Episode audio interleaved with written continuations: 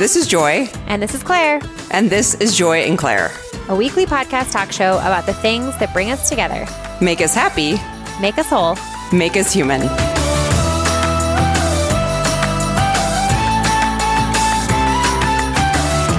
Hey guys, this is Joy, And this is Claire. and this is Joy and Claire.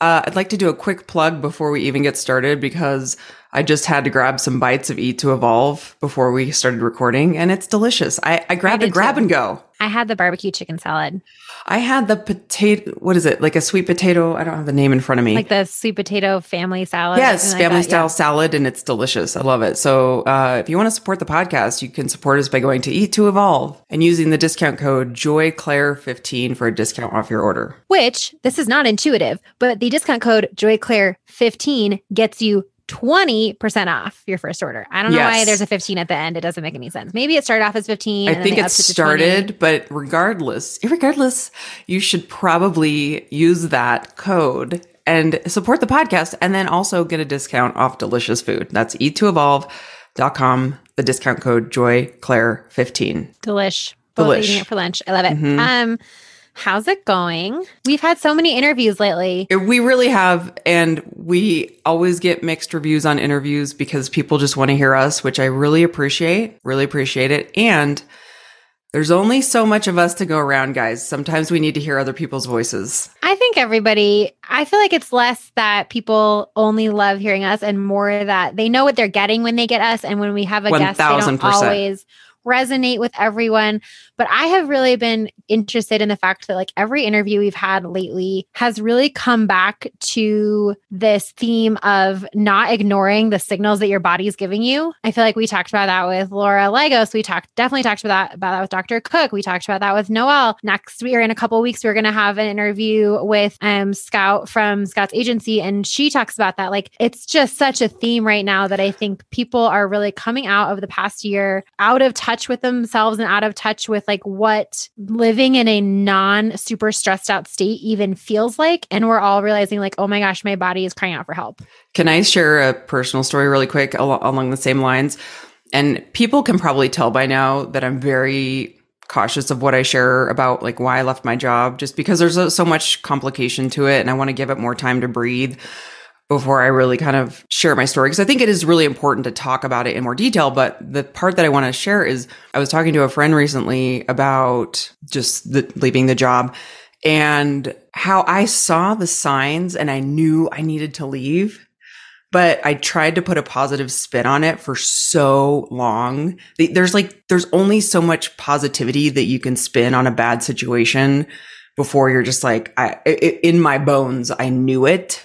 And I was just like, you know, I'd been looking for jobs years before I actually left, but I kept trying to make it work and being like, I'm really trying. I'm really trying. I put a positive spin on it, put a positive spin on it. And at the end of the day, it was literally killing me. Like I, I know Graves' disease was because of stress. So that is just something that I've been really trying to work on. I feel like it's a big lesson of, you know, when am I like lying to myself and having resistance? And I know that's such a wooey word, but you can feel it in your body. And I don't think it's like black and white every single time, but it's persistent enough to where the situation had to get to a point that was pretty extreme and dramatic that I could have left before it got to that point. Yeah. And I think with jobs and with relationships and with anything that you are choosing or it feels like you're choosing it, it is really hard to talk yourself, not talk yourself out of. It's really hard to acknowledge when we have all this just like toxic positivity messaging around us all the time that like you make your own reality, you make your own happiness, you know, like life is what you make it. It all puts the impetus just on you to figure out how to see the bright side of things. And that's why I feel like we talk about this a lot. I very, very much shy away from silver lining thinking. You know, even when people will write into us or my friends will come to me and say, Oh, I'm having XYZ problem. I never, I've completely have stopped trying to like put any sort of positive spin on it, even if that's kind of, you know, per, we talk about this a lot like perception, not perspe- perspective is important. Like, of course, it's important to acknowledge, oh, other people have it worse than me. But we do that about everything to the point where we completely invalidate what we are going through and like okay you know you you're choosing this it could be worse blah blah blah but at the end of the day like some things are truly toxic and i think there's also that difference between something that like maybe you're just kind of in a rut with for now, but you know it's going to come back around, or you're on a project that you don't particularly like the team that's on the project, but you know it's temporary. Right. Like all of those things, yeah. you know, we're not saying like the moment something starts to feel uncomfortable, just walk away because that's also not reality. Like, you know, we talk about this with looking for your dream job. You're not always going to love every moment of everything, even if you're in the perfect fit. You know, it's the same way with a marriage, with a friendship, with anything. You're not going to love every second and every moment, even if it's the perfect fit. But I think if we're honest with ourselves, we know when that switch flips into like, no, this is now becoming truly a negative net impact on my life. Yeah. And I think it's important that what you said about it's not that the second things become uncomfortable, but really recognizing. I think the question is if you're in it and you think, I'm not sure if this is good or bad, truly taking yourself out of it will give you perspective. And that may mean leaving something for a while if you can to get perspective, but I there's no way I would have had the perspective I have if I would have stayed. Absolutely not. Yeah. I feel like, you know, I always kind of reference the job that I left a couple years ago that was super toxic. And I had the same experience where it was like I knew in my core for months that I was not in the place, in a healthy place.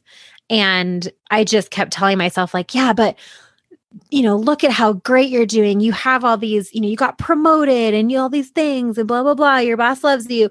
You know, you kind of tell yourself, like, I think like the scarcity mindset also really comes in that you're like, well, it's not so bad. Like, well, what if the next thing I go to is even it worse? Always, always, always, always. And I did that in my previous job. And I think what I'm learning right now is a big lesson that I noticed, uh, and I need to kind of figure this out before I talk more about it too. But it's like something I'm working on is at my previous job, I left and there was drama, meaning like I left with this your job before the job. job before they just yeah. So the job at the DA's office. I, when I left, it was kind of like on. I it was some drama. Like I felt like I had been wronged, and there was like someone that really made me mad, and like it was. It's interesting that there's some similar things that I'm like, ooh, I'm the common denominator with this. Like, what is that about joy? And so that's just been something I've been kind of looking at because I'm like, is there something around jobs that like I need to leave before it gets to that point? And I need to be aware whatever next move I make that I don't have to get it to a place where I'm like lying to myself that things are great. But the thing that I want to point out really quick too, just about silver linings, you said is something that people, I don't know where I, re- I saw this. Um, it was some article somewhere along my career and uh, maybe someone out there knows it. Please cite it, cite the source is what does support look like for you right now when someone's going through a hard time instead of doing the silver lining positivity thing is what does support look like for you right now? Is a great question because that just opens it up to that may change over time but right now how can i support you? Or what does it look like to you? And that doesn't mean in all scenarios because i know sometimes it's hard to ask someone like what do you need? When people like i don't know what i need but support is like uh, just asking me how i'm doing it would be great you know? So I, I just I can't stress enough how much I agree with you, Claire, about the silver lining piece of we don't need to just fix it in fix it mode, and we need to sit with the uncomfortable feelings that people bring us, and we need to sit with the uncomfortable uncomfortable situations that are going on in other people's lives, and just allow them to be where they are. I have two other examples I want to share kind of on the same vein and not to belabor the point, but I think they're pretty specific. And I hope that anybody listening might maybe be able to identify with either of these. One of them is that a coworker or colleague that I had who decided to leave the, her job constantly was asking herself and constantly telling herself, like, this job isn't that bad. What if I can't find another job that's any better? And what if the next place I go to even is worse than this? You know, am I giving up on something? Am I am I giving up a job that actually like isn't that bad, quote unquote, that bad? And I feel like that if you are constantly asking yourself, like, well, you know, what if this, this, it could be worse? What if the next thing I go to isn't any better? I think you're selling yourself short for what your own judgment is capable of providing and also like what the opportunities are out there. There are a lot of things out there and whether this be jobs, whether this be, you know, any scenario in your life where you're constantly thinking like, well, this isn't that bad, I guess there are things out there that are far better than just not that bad. Right, exactly. Where it's and I'm guilty of that because I did that at my job. My first the, the first job I was referencing, the DA's office. I was always like, what if the job I go to, I was like, I hate it and I regret this. It's always about the I'm gonna regret the decision. And you never do because you're moving on to something better, even if it's like, oh, I don't know if I actually want to be here, so I'm gonna move to the next thing. And we always have choices, but staying where you are, I feel like it just eventually it gets so bad that you like have to be forced out of it. yeah, and like just that feeling like life is about more than just being in situations that aren't that bad. The other thing I was thinking about is, you know, when you were talking about like do you always why do you always end up getting to this place where things start to feel toxic before you feel like you can leave. And another friend was recently going through something, and I was kind of talking about it with someone else and saying, you know, it just feels like this. They they were having a falling out with someone, and then I was like, this. It feels like this friend constantly has these huge falling outs with people. And, you know, I don't feel like I've ever really had a, you know, post high school, maybe true like falling out with someone. And the realization I had about this person was that she holds on to relationships through so much, you know, abuse, really, and so much like take, take, take, take, take, and so much conflict and tension and what have you that she sticks with them until the only choice she has is to have a falling out. And that was like this big aha moment that like this isn't just like you're doomed to have these falling outs with people. This is like a scenario that a couple weeks or months or even years ago you could have started to kind of work on and either eventually sort of anticlimactically part ways with that person or resolve whatever issues were happening before they got to the point where it was unfixable and you felt the need to just not felt the need, but the only choice you had was to have like a true falling out.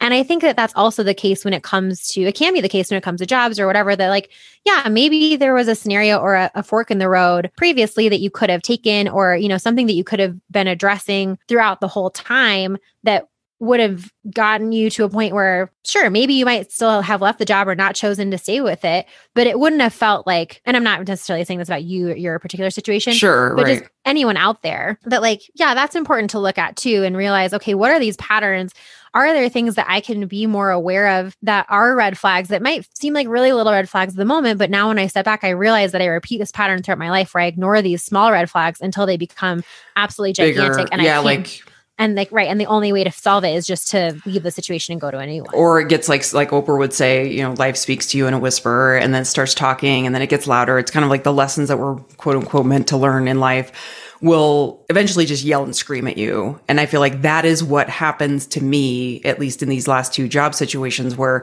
it started as, as a whisper and it was like, Joy, are you going to pay attention to this? Joy, are you going to pay attention to this? And it just got louder and louder and louder to it was like this huge scream and this dramatic, well, not dram- whatever. I'll tell the story one day. Like, You're right. It was it- dramatic in the sense that it was like it was not yeah kind of- it just it could have been it could have been a more neutral departure but you know it it was like the thing that my other friend was asking me was why do you allow people let's just let's just use an example uh people to treat you poorly especially in management roles like like bosses because it was very similar situations and i was like oh um probably because I'm a people pleaser, probably because I want to do a good job. I want people to like me. So that's kind of the pattern that I've seen is like, oh, and so I let people in power treat me really crappy.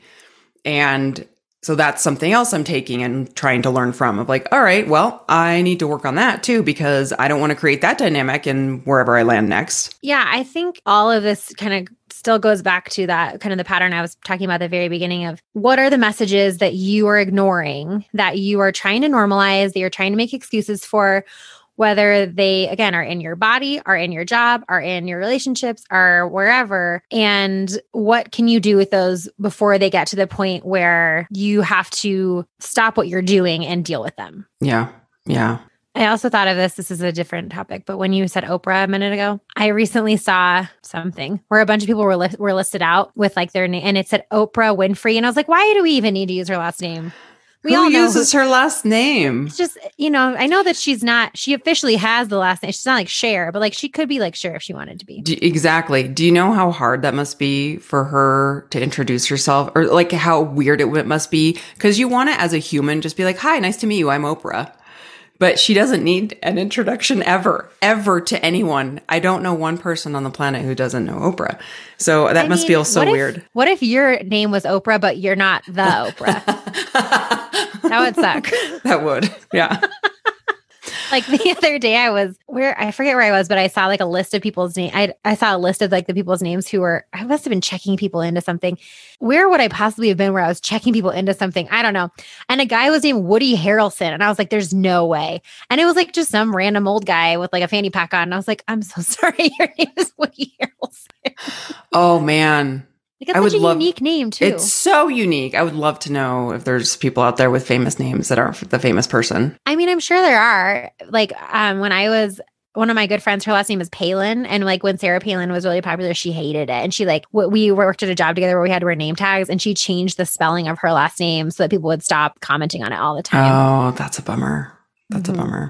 Yeah, I also remember seeing this Twitter thread when like Brett Kavanaugh was being, you know, confirmed or whatever, and it was mm-hmm. like between all these guys who'd had who has this who have the same names of these like really controversial figures, and it was like, welcome to the club. so awkward. Oh my gosh! Speaking of famous names, do you have any comments, Claire, on uh, the celebrity gossip about Bennifer? No.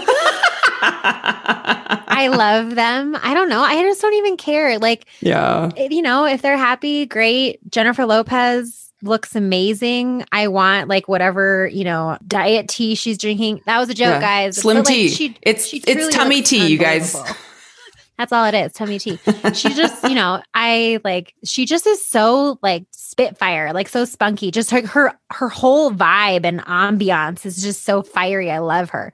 And you know, Ben Affleck, he's kind of just like a, I forget where this thing comes from, but have you heard the phrase tofu personality? Like you just take on the flavor of everyone else around you? No. I feel like that's like a a term that I used to use in college, like someone who had a tofu personality, like they just became like the person they were hanging out with. And like he's like that. He's not doesn't seem to be all that interesting as a standalone human. So like way to go to couple up with one of the more Most interesting famous humans. people on the planet. And I, you know, I love the 90s and the early 2000s. I think that's when they were together is the early 2000s and I just really am more in for the nostalgia of it. I love Jenny from the Block. I love Bennifer. I thought that they were the cutest couple. I remember, I mean, gosh, memory lane, but I just remember in the early 2000s, because that's when I was in college, is uh like, well, actually, no, late 90s, uh, but barely out of college. It's like Benner, Jennifer, Bennifer, Jennifer Lopez was like it. Everyone wanted to be Jennifer Lopez. I remember talking to people and like girls literally wanted to just be Jennifer Lopez. Like, how do I make that career? I'm like, you, you can't. There's only one Jenny from the block. But I say, good on ya. If you guys are happy, who am I to judge? I think celebrities deal with enough. So I truly think it's the greatest. I thought you were about to ask me about Simone Biles. Should we talk about that? Great. Let's move on. Yeah. Okay. So, in case you've been living under a rock, uh, Simone Biles, the absolute best female gymnast of all time, uh, pulled out of the Olympics, out of the team competition and the individual all around, pretty much due to her mental health. And there have been, everyone feels the need to comment on it. A lot of them are positive, which is amazing. And a lot of them are terrible, which is terrible. I don't really feel a ton of need to comment on it from just given the sense that, like, I have no idea what her life is like. No, exactly. And that's kind of where I'm uh, like, a little tongue in cheek with Bennifer just because it's like I really love them as a couple. I don't know their life, but it's just like it, it it feels like everyone just wants to have commentary. Now, of course, with Simone Biles, it's a completely different scenario. And she is an elite, the best athlete, the, the best gymnast out there.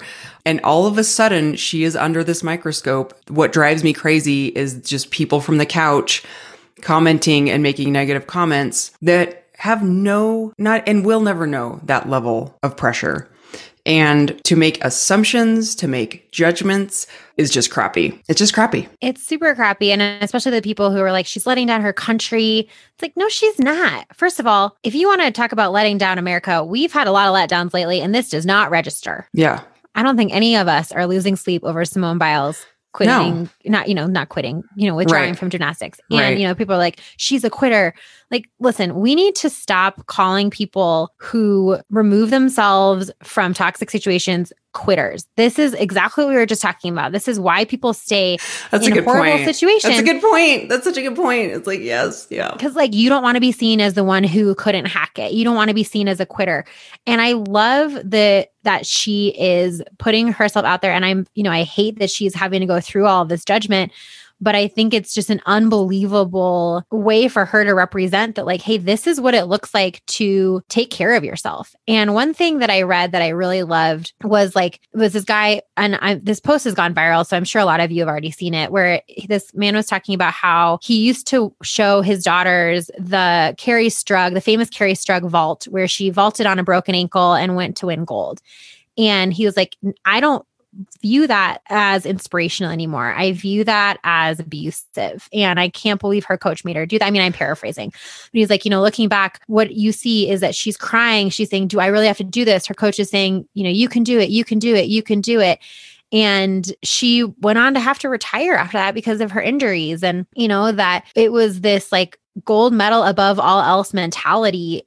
And looking back at that at the time, it was, oh my gosh, she's so inspirational. And and yeah, sure, maybe she did really want to do that in the depths of her heart and believed that, you know, that was the best choice that she could make. But she was so young, had been under so much pressure for so long. And so the uh, the gist of this post was like, I no longer see that as inspirational. I see that as somebody being forced to do something for the pursuit of a goal that maybe wasn't even hers and against the best interest of her own self and her own body.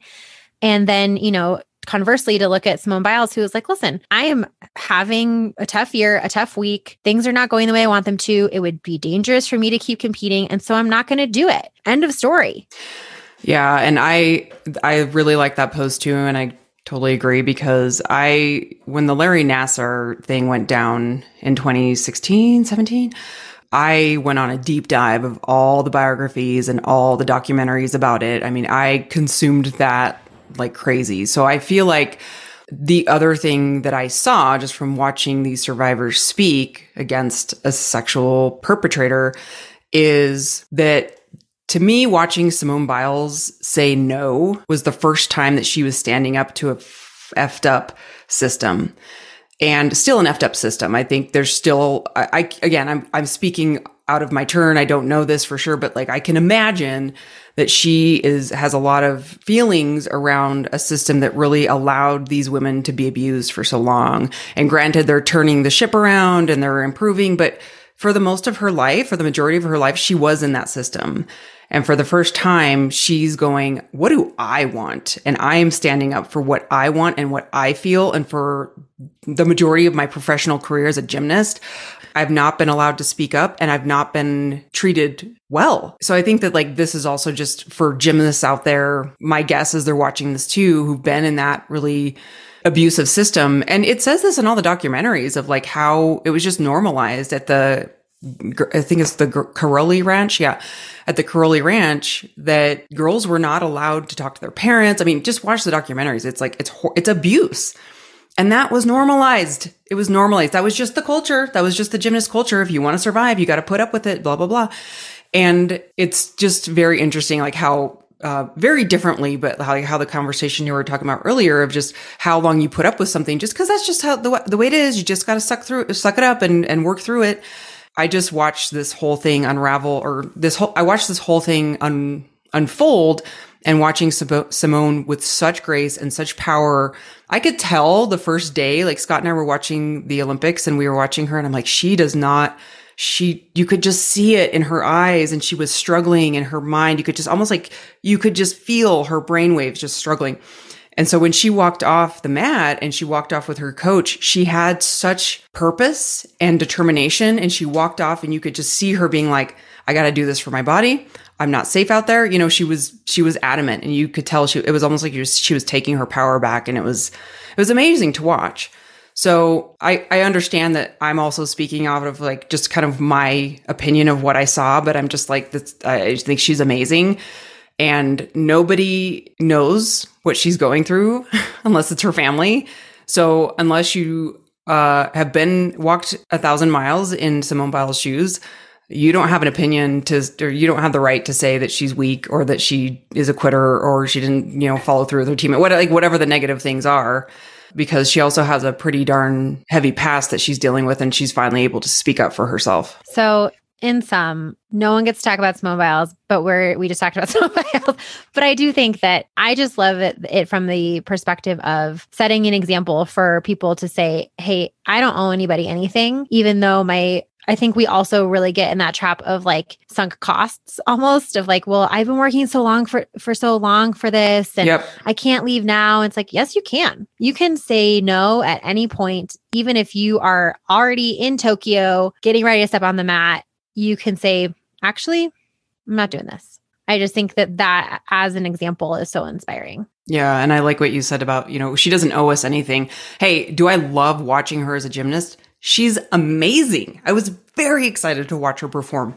And when I saw the pain and the fear and you know the emotions that were she was going through i was like no no no no no no this is not good i'm really worried about her you know we were scott and i were just like oh my gosh what's going on you know we're like concerned spectators from you know it just it just really is something that i think people will be talking about for a long time because prioritizing mental health and prioritizing yourself is just something you don't see all the time with especially with athletes it's like they're just expect expected to be these performers and to be perfect can you imagine the weight of that pressure i mean to say that you are the greatest of all time. And I was t- telling Scott this. I was like, "Did Michael Jordan go through?" Like, I'm trying to think of like all the all the goats that. he's like, "Absolutely!" Like Scott, you, the Michael Jordan scholar. Yeah. you know, because I was just like, I can't imagine being at that level and not having something just kind of affect you in a way that's pretty profound because that pressure of the world wanting to be like, well, you're, it's almost like they think that you're superhuman. It's like, no, I am a human. And I can't take it. The world was watching her every move. So we're just, she's never going to listen to this, but Simone, we love you. Joy and Claire are supporting you. the, I, there was something else that I reposted on my personal Instagram stories the other day that was like Simone Biles will never see the comments that you make about how disappointed you are that she's you know doing this for her mental health but your friends who have mental health struggles will. And i think that that's also so true. And it just is like all of the negativity that she's receiving still goes to show how far we have to go to honor people and their mental health the same way that we honor physical health. In the same way, you know, that we honor a broken leg, we should be honoring a panic attack. And we just don't, you know, and and the same way that we honor a chronic illness, we should honor depression, which is a chronic illness, you know, and we should view it that way or addiction, you know, we should view that as a chronic illness, not as again, it's like if you can't view something as a medical emergency, then you, it's viewed as a weakness. And that's just so wrong. I, want to I want to finish this with, and I encourage everybody to follow Brittany Packnett Cunningham. Uh, the her Instagram handle is Ms. Packyetti, M S P A C K Y E T T I. Um, she's an activist, an educator, a writer. She's amazing. And she hosts the Undistracted podcast, which is also great. Subscribe to that. But she, re- uh, she, she re- and she's a black woman. She recently wrote, because I think we can't have this discussion either without addressing that Simone Biles is a black woman. And uh, one of the quotes that she or one of the the pieces that Brittany wrote is um, the only time we seem to love black bodies is when we can hold them up as a trophy. And somewhere between being seen as a tool and used as a trophy, black people never actually get to be fully human. So I think that that's, we can't have this discussion without acknowledging that as well and how race plays a part in this and how we are treating or how, how the public is treating Simone Biles. So I just I needed to call that out. Yeah, I'm glad you brought that up. And they've been comparing this to Naomi Osaka, who recently, you know, withdrew as well for her mental health from a tennis competition. I'm sorry, I'm butchering this. I don't I don't follow tennis and I can't remember which one it was, but it was really recent. And saying, you know, that women of color are having to bear the burden for the impetus for this shift in our culture, but also at the same time that like it's a I've seen a lot of posts from different women of color that we follow who are like, you know, this is the revolution and you know this is the time when women of color can take back that autonomy and so you know i'm really glad that you brought up the point about obviously simone being black and how that really factors into this and I hope that it allows us to have more conversations around the commoditization that we do, even more so, of women of color. And just, I mean, it's so harmful. And I want, I still just, you know, I, I really hope that this is seen moving forward as this incredible example and hopefully doesn't take anything away from her legacy long term, you know, and is all these like Piers Morgans of the world who are saying that she's a disappointment. All those big, yeah, those great those white men, yeah, great chubby white faced white men can just move right along. And and let me plug one more thing before we uh, move on is that if you have a subscription or sign up for Peacock, you can watch this series Golden and I don't know if it like aired on NBC, but I which we all know you have Peacock right now that you sign up for for the month of July and August to watch the Olympics. So yep. just hop on over just there. hop on over there because the I think it's Peacock. Anyway, yeah, I'm pretty sure it's Peacock. They have a series called Golden, and it follows all of these female gymnasts as they go through all the finals and all the competitions. And I'm sorry, I don't know the exact names, but to get to the Olympics. And it's really interesting that all of these elite gymnasts, let's see, except for two, three are women of color and how they are treated in the gym. And it's not explicitly, explicitly about that, but you see it, especially one of the younger gymnasts. She's 16. She's a black woman and she is, she actually has to leave a, a gym because it, actually it's not explicitly saying this, but I could, I could sense it. And it was during the election and how the gym owner was just very much a Trump supporter, and some things were said that really offended her to she ended up leaving this gym. And and it was just really interesting to see that. I was like, yep. I mean, these gymnasts are seen as tokens to win money for or or prosperity for these gyms that tra- that they train at and or USA Gymnastics and no one's recognizing how racist this system is. So, really recommend watching Golden if you can. Okay, so now pivoting, we want to talk a little bit about the updated mask mandates and how we're feeling about it. So, for most of the country, the CDC is, you know, and is now recommending that even vaccinated people start to wear masks again indoors in areas where transmission is, I forget the phrases, but basically where there's a lot of transmission. And it's almost all of the United States. I mean, if you look on the map that they provide with all the little color codes, the only places that don't fall into that category are like really rural areas by the time you guys listen to this, we I will have already gone to the CrossFit Games and come back. But we're traveling this weekend um, with our kids to Wisconsin. I'm really nervous about it. You know, we scheduled this trip just a couple weeks ago, and even a couple weeks ago, things felt a lot safer. And now I'm really worried that, you know, Delta is a very serious variant. It's very, very contagious and it's affecting kids more than previous variants have. And, you know, my kids can't get vaccinated. It's not approved for them yet. Once it is, they will, but who knows when that will happen. I just feel really frustrated and I'm I'm having a hard time. Part of me, this almost kind of feels like the election anger all over again, where I was like, it was very hard to feel like, okay, on the one hand, I want to talk about it because it's so important to me. And I want people to know how I feel because it is about more than just a personal choice. It is about this bigger picture. And I just, I don't, I can't wrap my head around how people still, you know, we're now eight ish months after the first vaccines were rolled out to healthcare workers. We're, you know, a year and a half into clinical trials. There's no science that shows long term effects for the vaccine, while there is a lot of data that shows the potential for long term effects from COVID. So that question to me doesn't make any sense that people are still asking. The people who are saying, well, I'm young and healthy, so I can handle the virus, like, well, then surely you could handle the vaccine. That doesn't make any sense to me. You know, there are just these the questions that people are still asking, I'm I want so badly to have empathy for those questions. And I'm just having a hard time because I feel like, you know, a few more months have gone by. We are getting more and more data. Okay, maybe we know Johnson and Johnson was a little, you know, was less effective than we thought it was going to be, but now you have a choice of which vaccine you you can get. And I'm frankly mad that so many healthy, eligible adults are viewing this as nothing more than their own personal individual choice and not I feel like they don't think it's as important as I think it is for them to see the bigger public health societal implications of this. And so now it feels like we're back where we were 6 months ago where I've seen people being like, make it make sense. How are the unvaccinated people now risking the vaccinated people? I'm like, okay, first of all, make it make sense needs to go away. And we've used it and I'm ready for it to go away.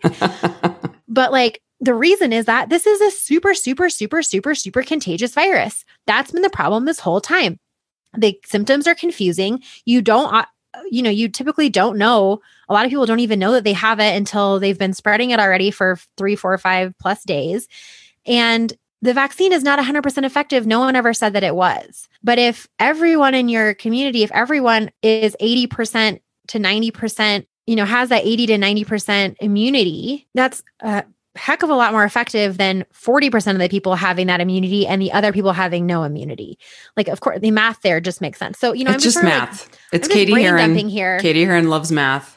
Right. love Katie I'm just sort Heron. of like yeah. speaking of hair, speaking of Katie Heron, this is feels like word vomit a little bit, but it's just like here are all my thoughts. I'm frustrated. I'm angry. You know, I'm disappointed. I am trying hard to have empathy, and I'm just in a day right now where I can't get there. So the other thing that I want to bring up too, and I I completely agree with you. Of course, I think it's I get angry as well. This will make sense. I promise. Uh, this will relate. But I've been seeing patients on BetterHelp, and I get to see patients from all over the world because the license, licensure requirements re, uh, allow me to do so. And patients from all over the world where vaccines are not available are like, I don't understand why you Americans are not are, are making it such a political choice. We would kill to have the vaccine. And that's another thing that I'm like, oh, sometimes I hate privileged people. like just, you know, the, the, it, it, yeah, it's it's really frustrating. It's really frustrating. And I'm like, yeah, I hear you. It's you know, just this whole we're not going to get the vaccine when we have so much available to us and other countries would be right so lucky to have it. And I think, you know, there are people out there, they're like, well, I'm not going to sign up for an experimental jab. I'm like, so then what's on the other side of the experiment? Everyone else who is getting vaccinated and, you know, your social media hashtag experimental jab is now thwarting the progress of fighting a global pandemic.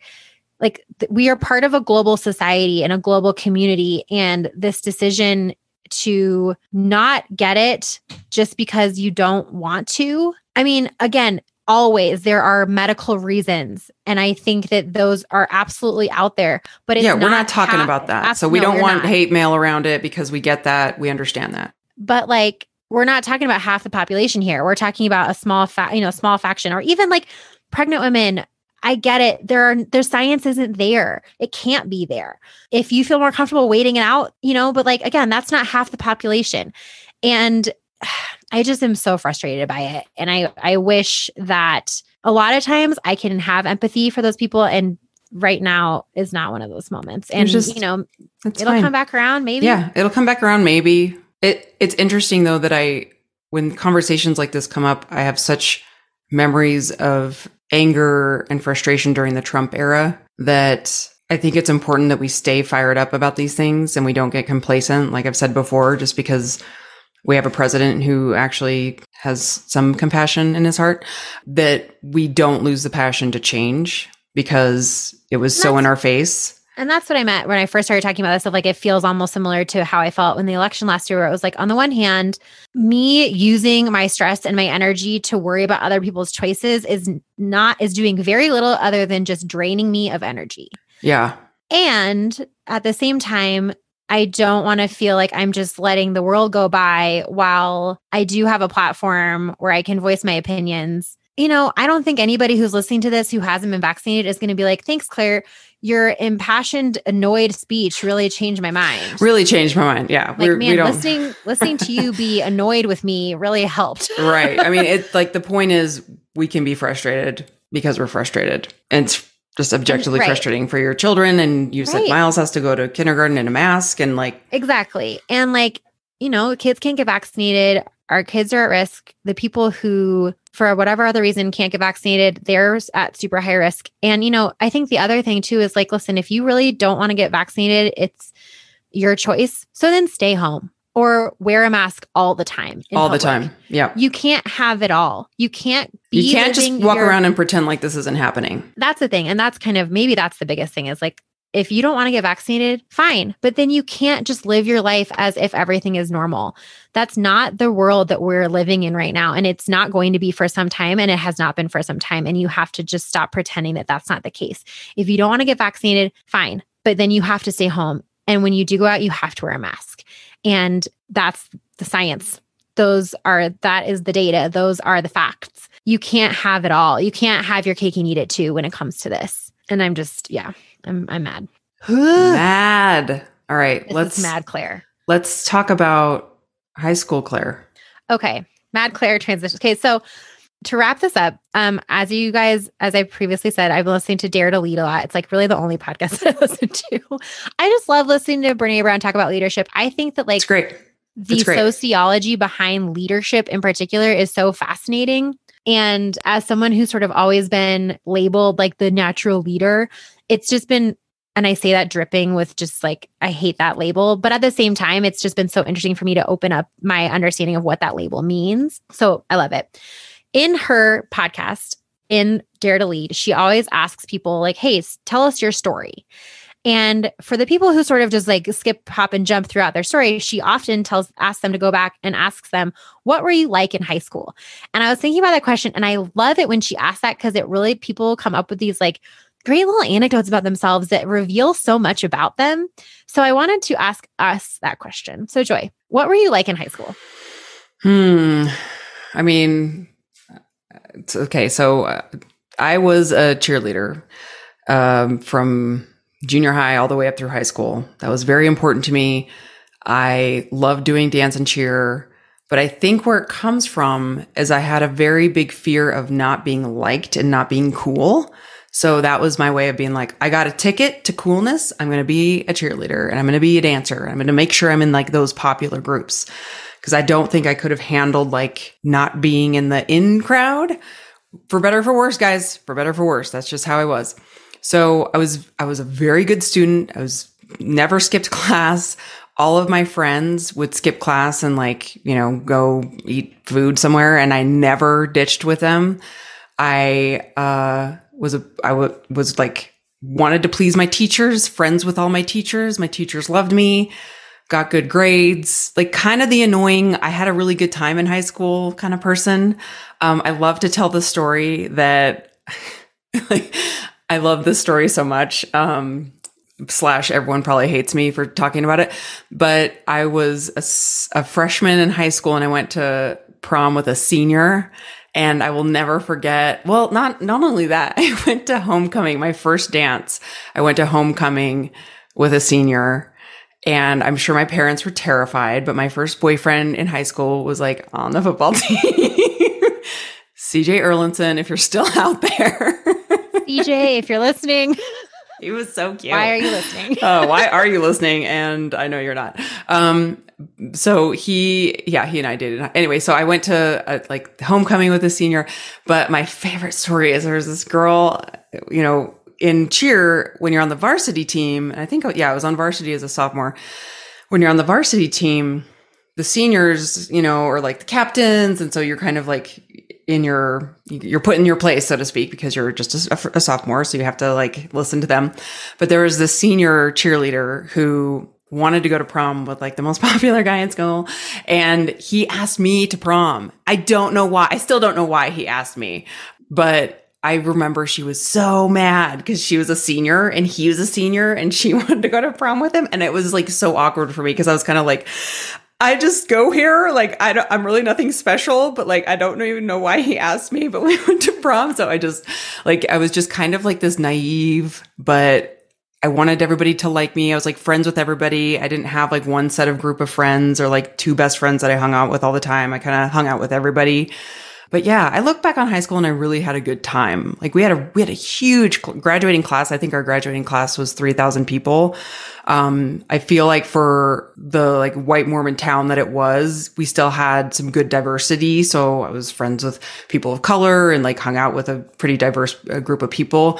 There's a pretty strong Hispanic culture in Mesa too that I feel like that was something that like looking back, I I'm like I took that for granted that I like really was surrounded by a lot of diversity in my high school. But anyway, good times. That was a good memory lane. what about you? I loved high school and not in like a Uncle Rico from Napoleon Dynamite kind of loved high school. Like, you know, if I could just go back in time sort of way, like I wouldn't want to redo it, but I absolutely loved it. And I think looking back, like when I was in high school, I would not have said that I was popular, but I think looking back, I I was, and I think that that's probably one of the hallmarks of being popular is that you didn't think about it. And but what I mean by that is that I just had friends in every single different group, and I really did everything. When I was in high school, I had a really tumultuous, dramatic, unstable. My home life was not great. My dad was in a marriage with a woman who was really emotionally abusive towards me. My when I was at my, my parents had shared custody. When I was at my mom's house, things were okay. My brother and my stepdad really didn't get along. And so they fought all the time. And so that just was like a, a tough situation to be in. And then when I was at my dad's house, his marriage was completely falling apart. And she was like truly clinically bipolar and if not a, a handful of other un, untreated completely untreated diagnoses that made it really really hard to to deal with her. And I don't want that to sound like a commentary on people who are bipolar because I know that that's not everyone. But for me as a high schooler that dynamic was just I couldn't I mean I didn't know how to handle it. And so I just spent all my time at high school and if I wasn't at school, I was at church being like super involved in that. And that's, you know, youth group and choir. I'm not, I wouldn't consider myself to be religious anymore, but at the time, like socially, that was just like the most involved group I could be in. So, I mean, I would get to school at 6 30 in the morning for like either choir or, you know, some other student council was super involved in. I was the president of my class junior and senior year. I would be at school until five or six at night. Um, and then I would go to youth group. And so maybe the best way for me to explain who I was in high school is by saying that my senior year of high school, the yearbook editor had to make a rule to limit the number of pages of the yearbook I could be at. You were that person. Like, but it wasn't even that I was I, I the only thing I didn't do is play sports, but what I lacked in athleticism, I made up for in school spirit. I was at every game. Oh wow! Even like the obscure sports, I went, to, and wow. that's what I mean is like I went to everything I could go to. I went to the swim meets. I went, to, you know, like the stuff that like mo- like you normally don't have a lot of spectators like there's Claire again with her banners. She's yeah. got signs. I was like the only girl that did the full body paint for like rival football game. Like, oh my I, god, I won amazing. the Spirit Award. I won the like, I won so many like yearbook award. I mean, guys, like I was in it. I was so into high yeah. school. But that's how you and cope too. Like that's a, a really that's a healthy way to cope. It's better than getting yeah. the drugs.